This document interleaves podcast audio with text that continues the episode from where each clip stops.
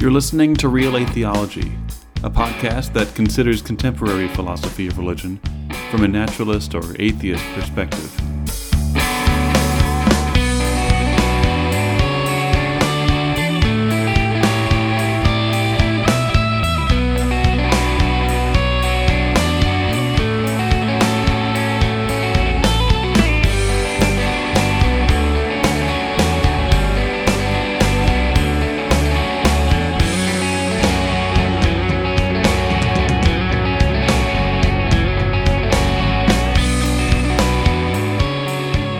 Welcome to Real Late Theology.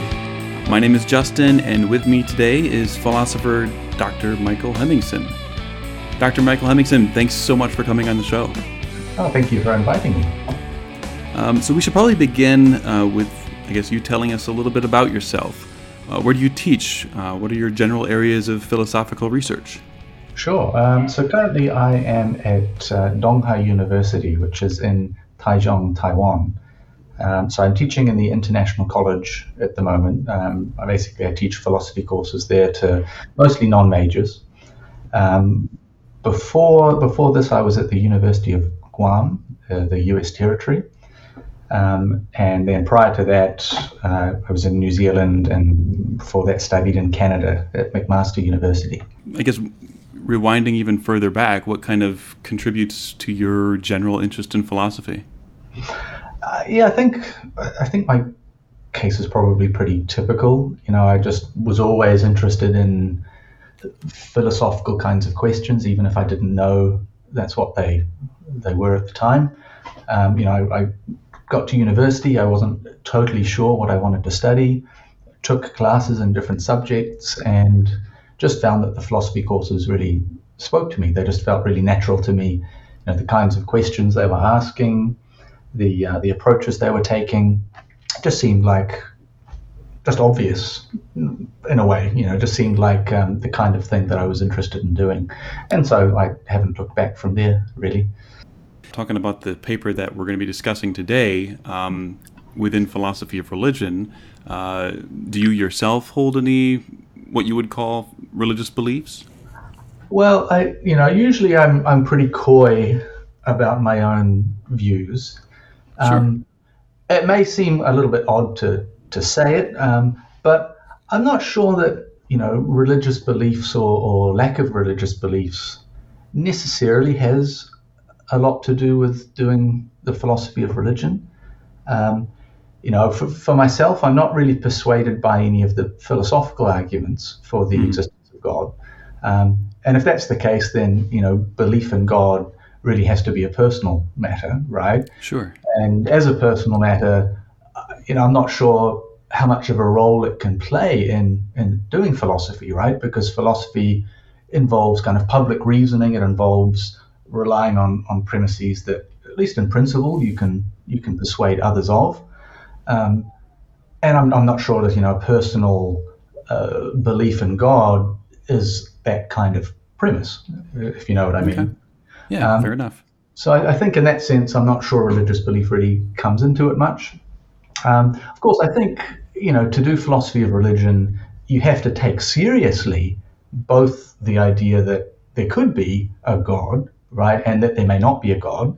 I think if you're not willing to take both of those views seriously, I'm not sure there's much of a point in discussing these kinds of questions. And I think in saying that, too, there are certainly things that I don't really give much credence to. So, for example, I can't really make sense of the idea of the devil, for example, or hell. Mm-hmm. So really, as soon as these things come up in a discussion, I more or less check out. I'm just, I've got nothing to say. I'm not really interested. But I think what I take to be the more central ideas of theistic belief, existence of God, and so on, I take more seriously. I'm willing to credit. Yeah, absolutely. So I wanted to bring you on to discuss your recent paper, Soul Making and Social Progress. Before we dive into that paper, could you give kind of a brief summary of your central point in that paper? Sure. Yeah. So very briefly, I say in this paper that I think if you want to defend the current distribution and current quantity of evil in the world by claiming that it's necessary to achieve some kind of higher good, then you're kind of committed to the view that this world, this distribution, this amount of evil is ideal. And as a result of that, any kind of change that we might want to make and that we might want to describe as social progress, by that lights makes the world actually worse off. So any kind of social progress is kind of ruled out by this view. The paper is in response to, as you mentioned, the Soul-Making Theodicy by John Hick. Who was John Hick, and what is the Soul-Making Theodicy? What's it in response to? Yeah, so, Hick was a very well-regarded philosopher of religion and a theologian, someone I have a lot of respect for, which I guess is why I'm interested enough in what he has to say to discuss it, even if I'm saying I think he's wrong. The Soul-Making Theodicy is a response that Hick offered to the problem of evil. Right? And the problem of evil is basically this. If God is all-knowing, then God knows about all the evil that exists or could exist. If he's all-powerful, he has the ability, the power to put a stop to all of those instances of evil. And if he's perfectly good, then necessarily he's going to try to put a stop to that evil. And if this is the case, then it seems on the face of it that there shouldn't be any evil in the world. God knows about all the evil, wants to stop the evil, and can stop the evil. So why is it still around? Why does it exist? And so I think the really important thing to note is the absolute nature of these qualities, right? Omniscience, omnipotence, and omnibenevolence, right? Because there's a huge difference between being extremely powerful, being like a Zeus, and being able to do literally anything, being a theistic god. So I think, for an absolute being, an omnipotent being, really no action is any more or less costly than any other action. Right? It's just as easy for an omnipotent god to nudge a pebble than it is to create a universe out of nothing or to alter the laws of nature. Right? When you're infinite, I think the kind of distinctions like easy versus difficult, they just disappear. So again, the problem is basically saying, look, given a being like that, a being who could easily stop all of this evil and wants to stop all of this evil, presumably, how could there possibly be evil in the world? So the idea is there's sort of only three options here. First is you can drop one of the omni characteristics of God. So you can say God is either not omnipotent or not omniscient or not omnibenevolent, which I don't think is desirable from either a doctrinal or a philosophical point of view, and leads to some kind of troubling ideas. So for example, we can imagine an all-powerful, all-knowing God who is not all good and so is perfectly happy to allow gratuitous evils or even to really just not really care much about what happens to human beings, which I think is a kind of terrifying idea. Or alternatively, we need to find some kind of explanation for how the existence of evil is consistent with the existence of a theistic God with these qualities.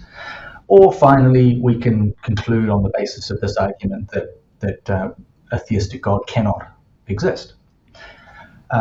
So Hick's soul-making theodicy is a response of the second kind. It's basically saying, here is an explanation for how the existence of evil is consistent with the existence of a theistic God.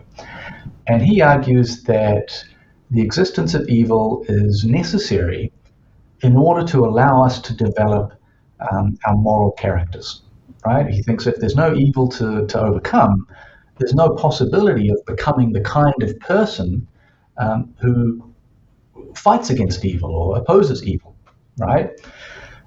So he thinks there are certain virtues that require evils for us to overcome for their development in the first place.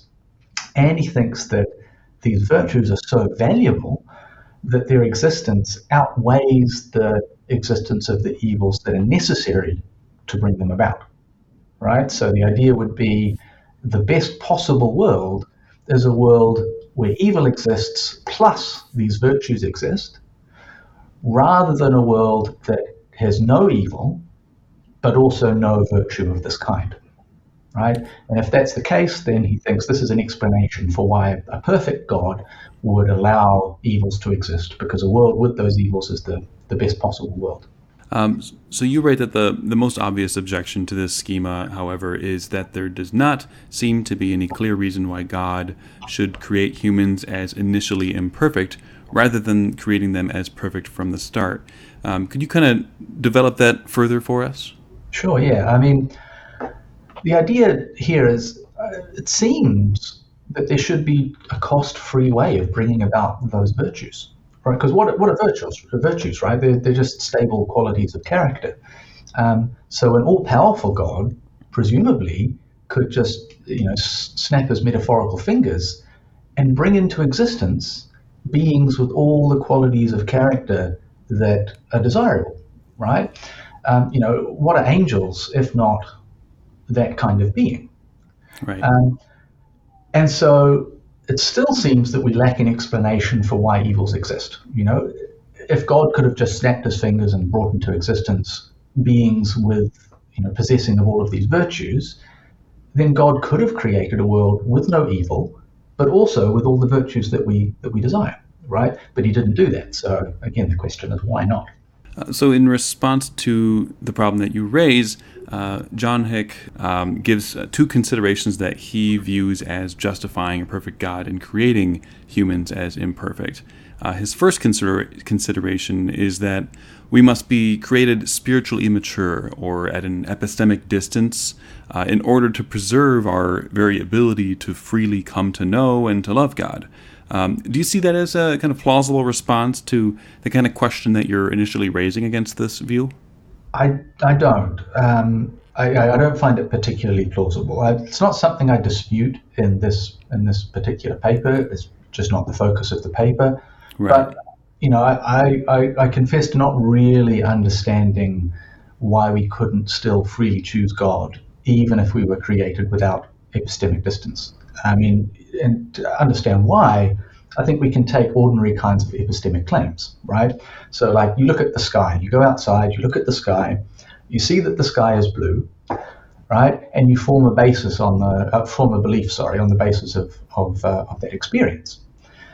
Now, I don't think it's appropriate to describe that as saying you choose to believe that the sky is blue. Right? It's not a choice. So long as everything is working the way it should, it's unavoidable that you're going to form the belief that the sky is blue. But at the same time, I think it's odd to describe the formation of that belief as unfree, right?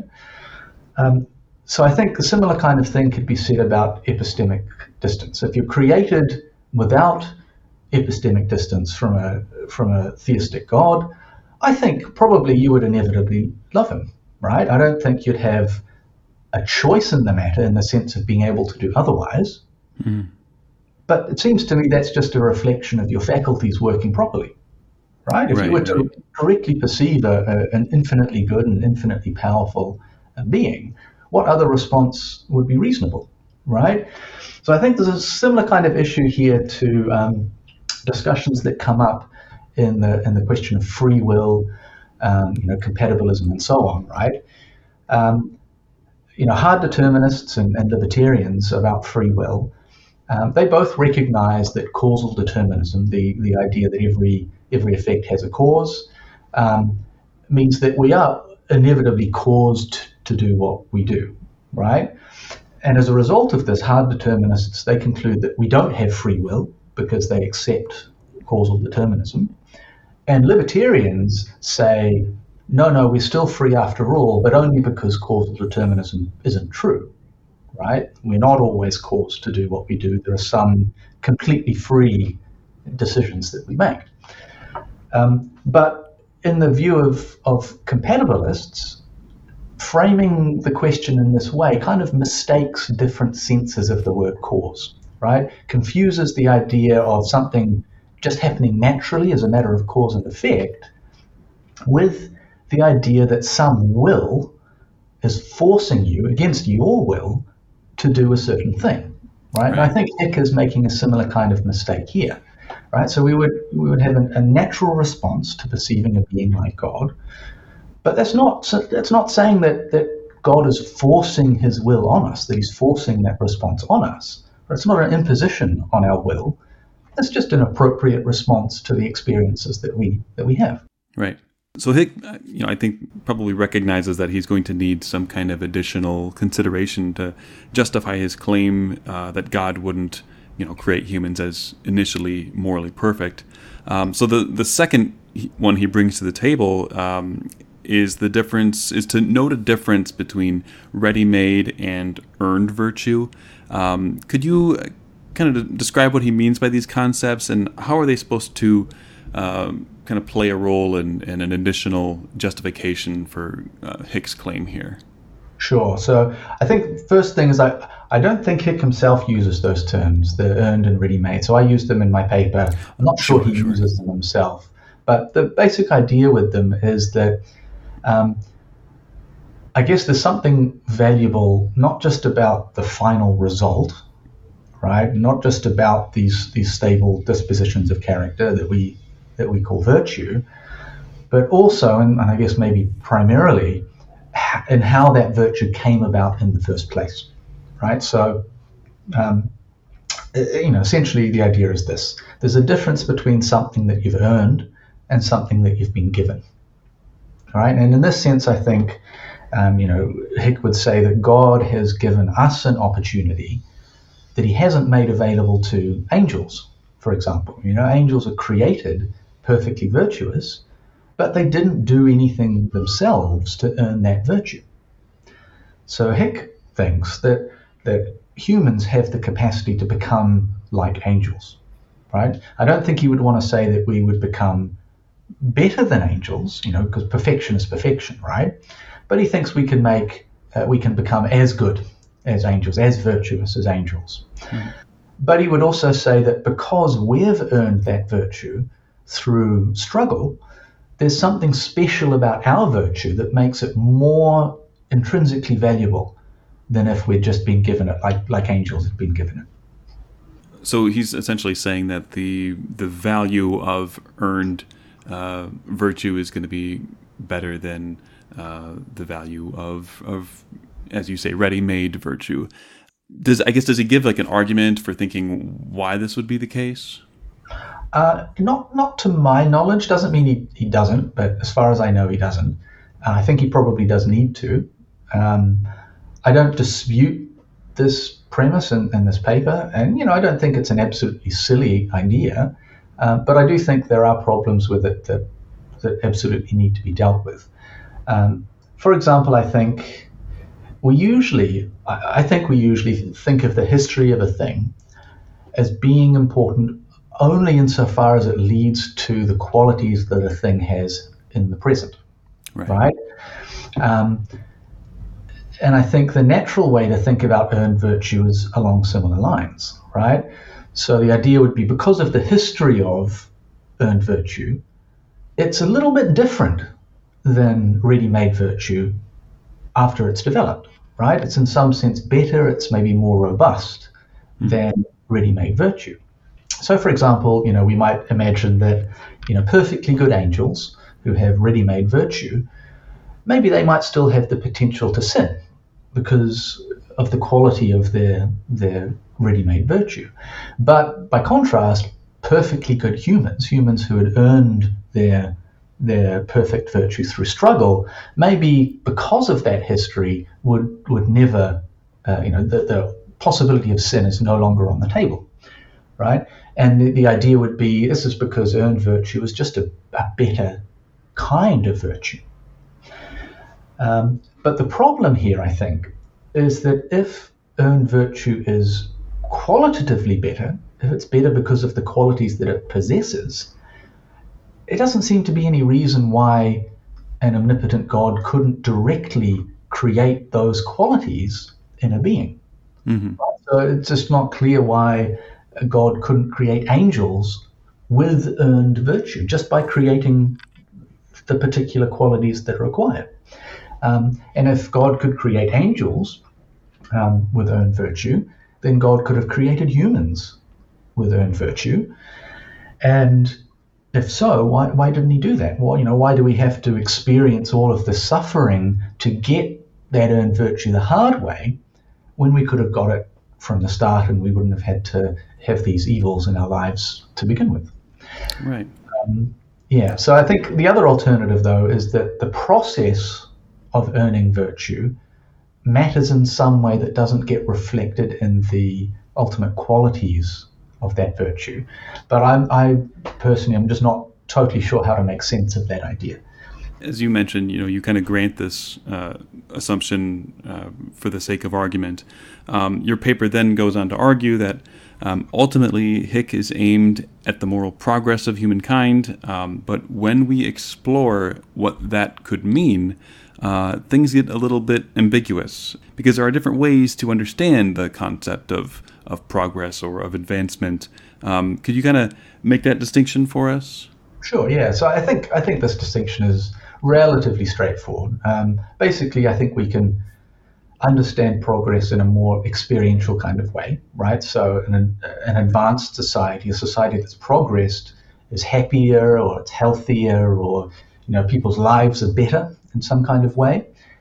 Or we could understand progress in, I think, a more character-focused way, right? So a society that's more advanced, that's progressed, is a society with more virtuous people in it. Maybe the average level of virtue in that society is higher than a less advanced society.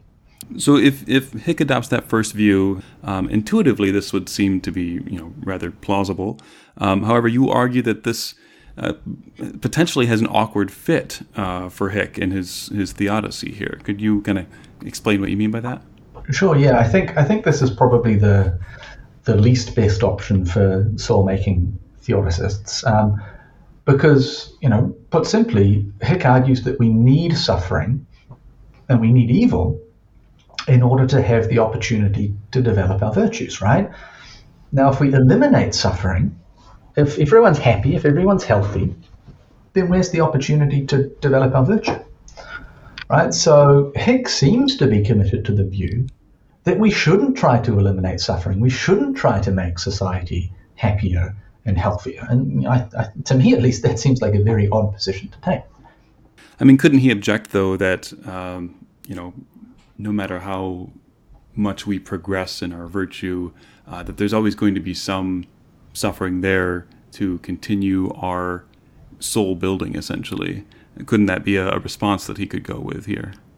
Yeah, he could, and he may be right, but I still think there are problems.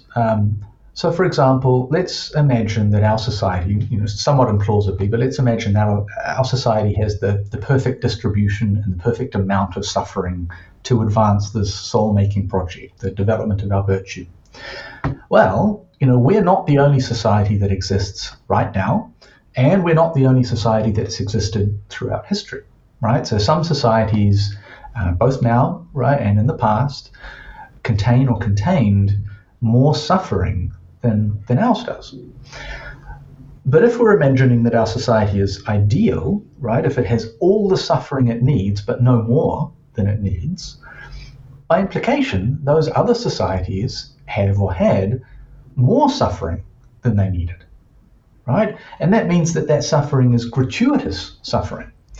And Hick cannot accept gratuitous suffering, right? Suffering can only, or evil can only be justified in Hick's view if it actually serves a purpose, right? And in these other societies, it doesn't serve a purpose because it's more than is required to achieve these particular goals that they, you know, that they're supposed to justify.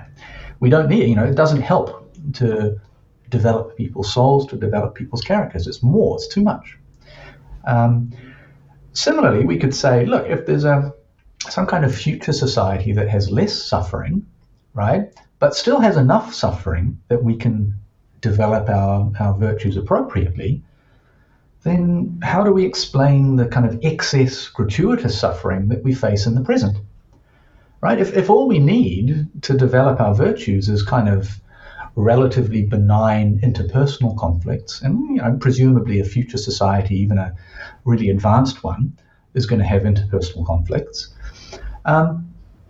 Sure, but why would God permit genocide or disease or war in the present? Right? There doesn't seem to be any good reason to allow those things now. Now, of course, we may still have natural evils, so we might have earthquakes and floods and storms and disease and things like that, right?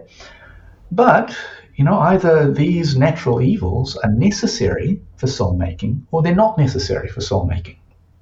And if they're not necessary, then again, it's the same question, right? Why would a perfectly good, perfectly powerful God allow these natural evils to exist, right? For an omnipotent being, creating a world without earthquakes would not be a challenge, right? It would be very simple to do.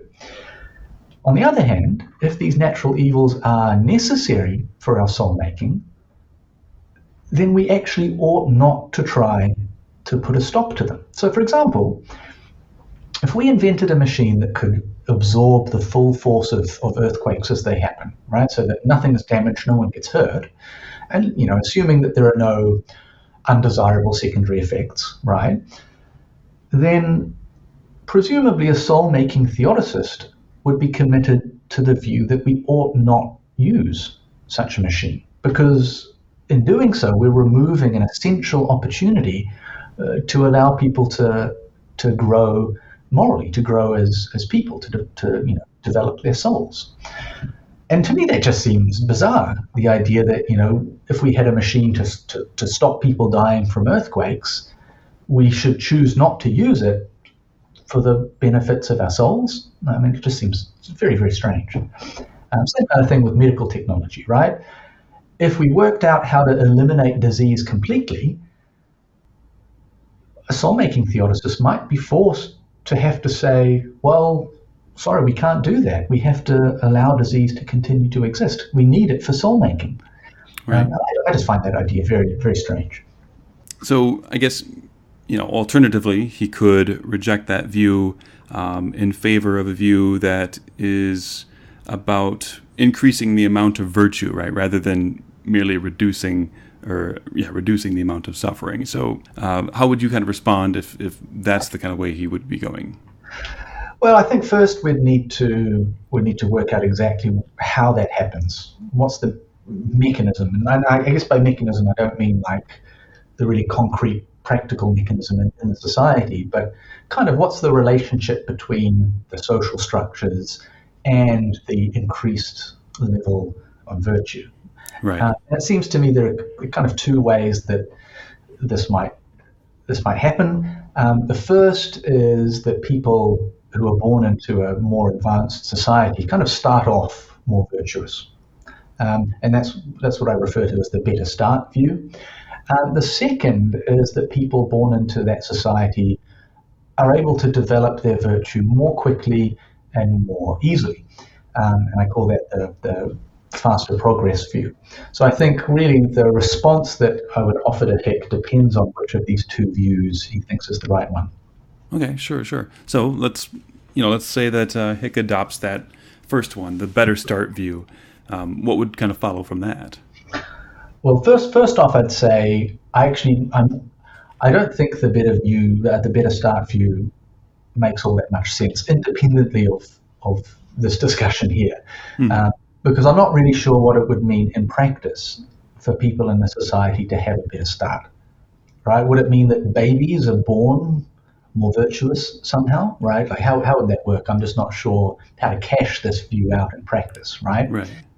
But putting that worry aside, in the context of the soul-making theodicy, there's an additional problem, which is that this mechanism seems to reduce the opportunity we would have to develop our own virtue, right?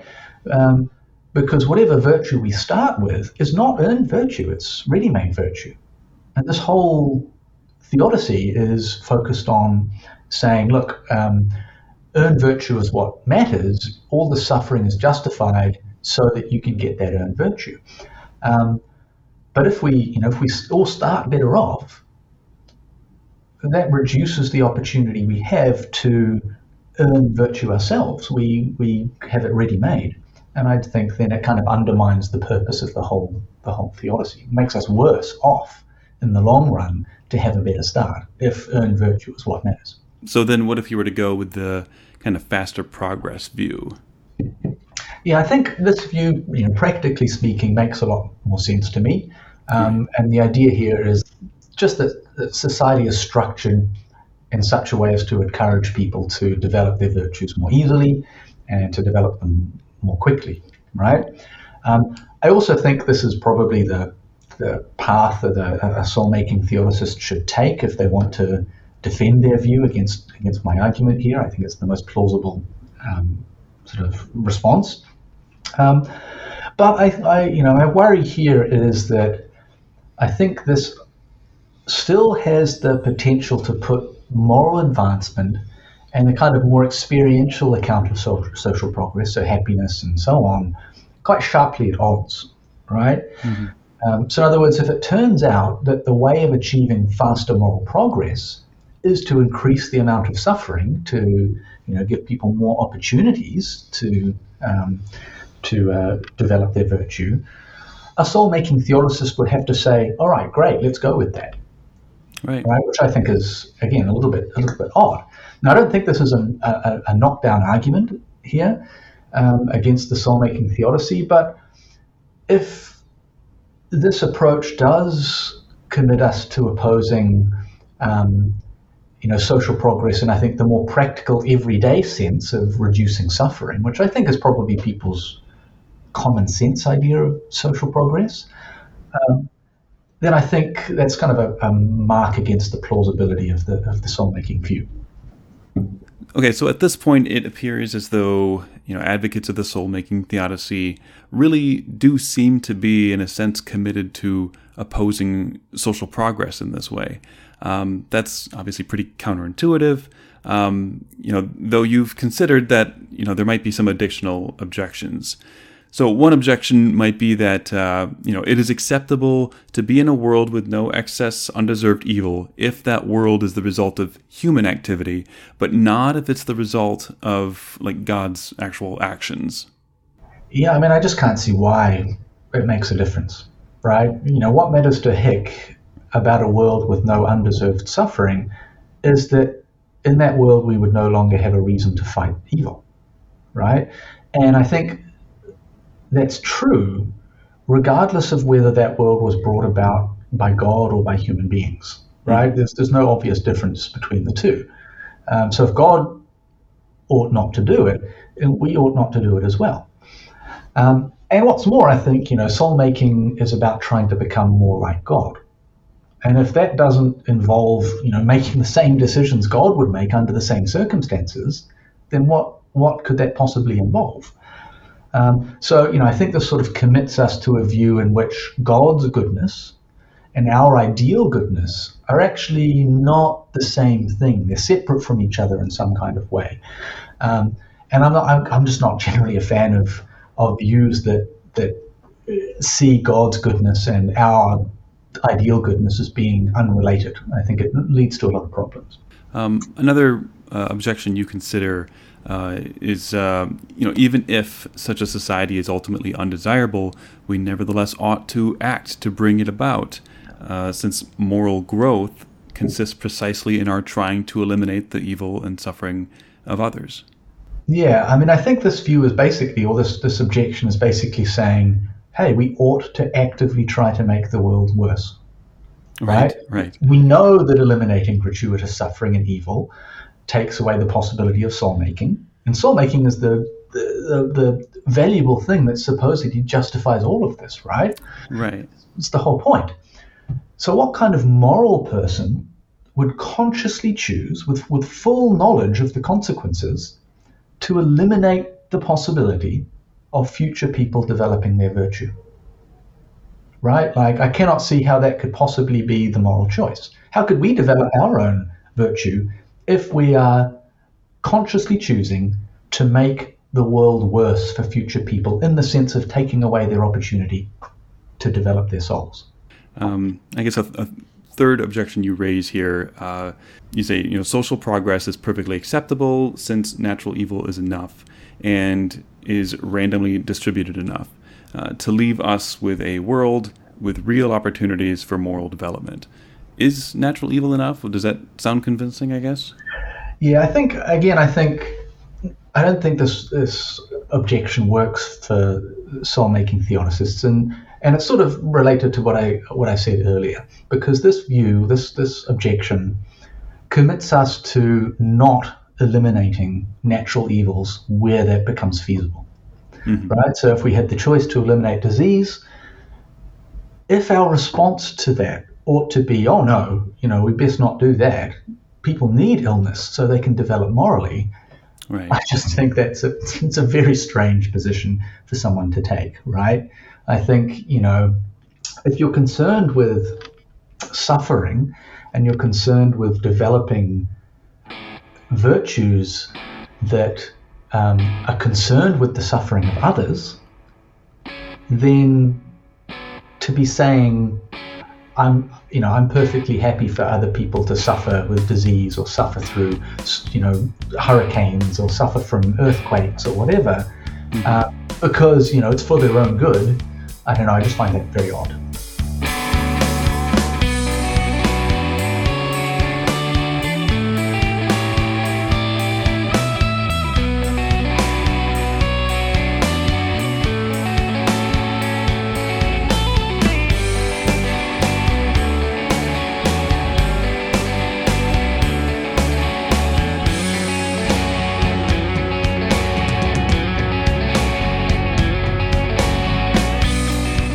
If you appreciate the content and tone of what Real Atheology has to offer, please consider writing a review on iTunes or sharing an episode on social media. We also have a Patreon to which you can make a small recurring donation per episode in support of the show. Music is from the Chicago-based band Casserole. We would also like to thank our patrons, Aiden Armstrong, Jason, Robin Willems, Ed Atkinson, Kashi Samaro-Rira, Kim Bushkovsky, Anthony Lawson, Jeffrey Rubinoff, Brandon McCleary. My name is Justin Schieber, and yes, I'm back.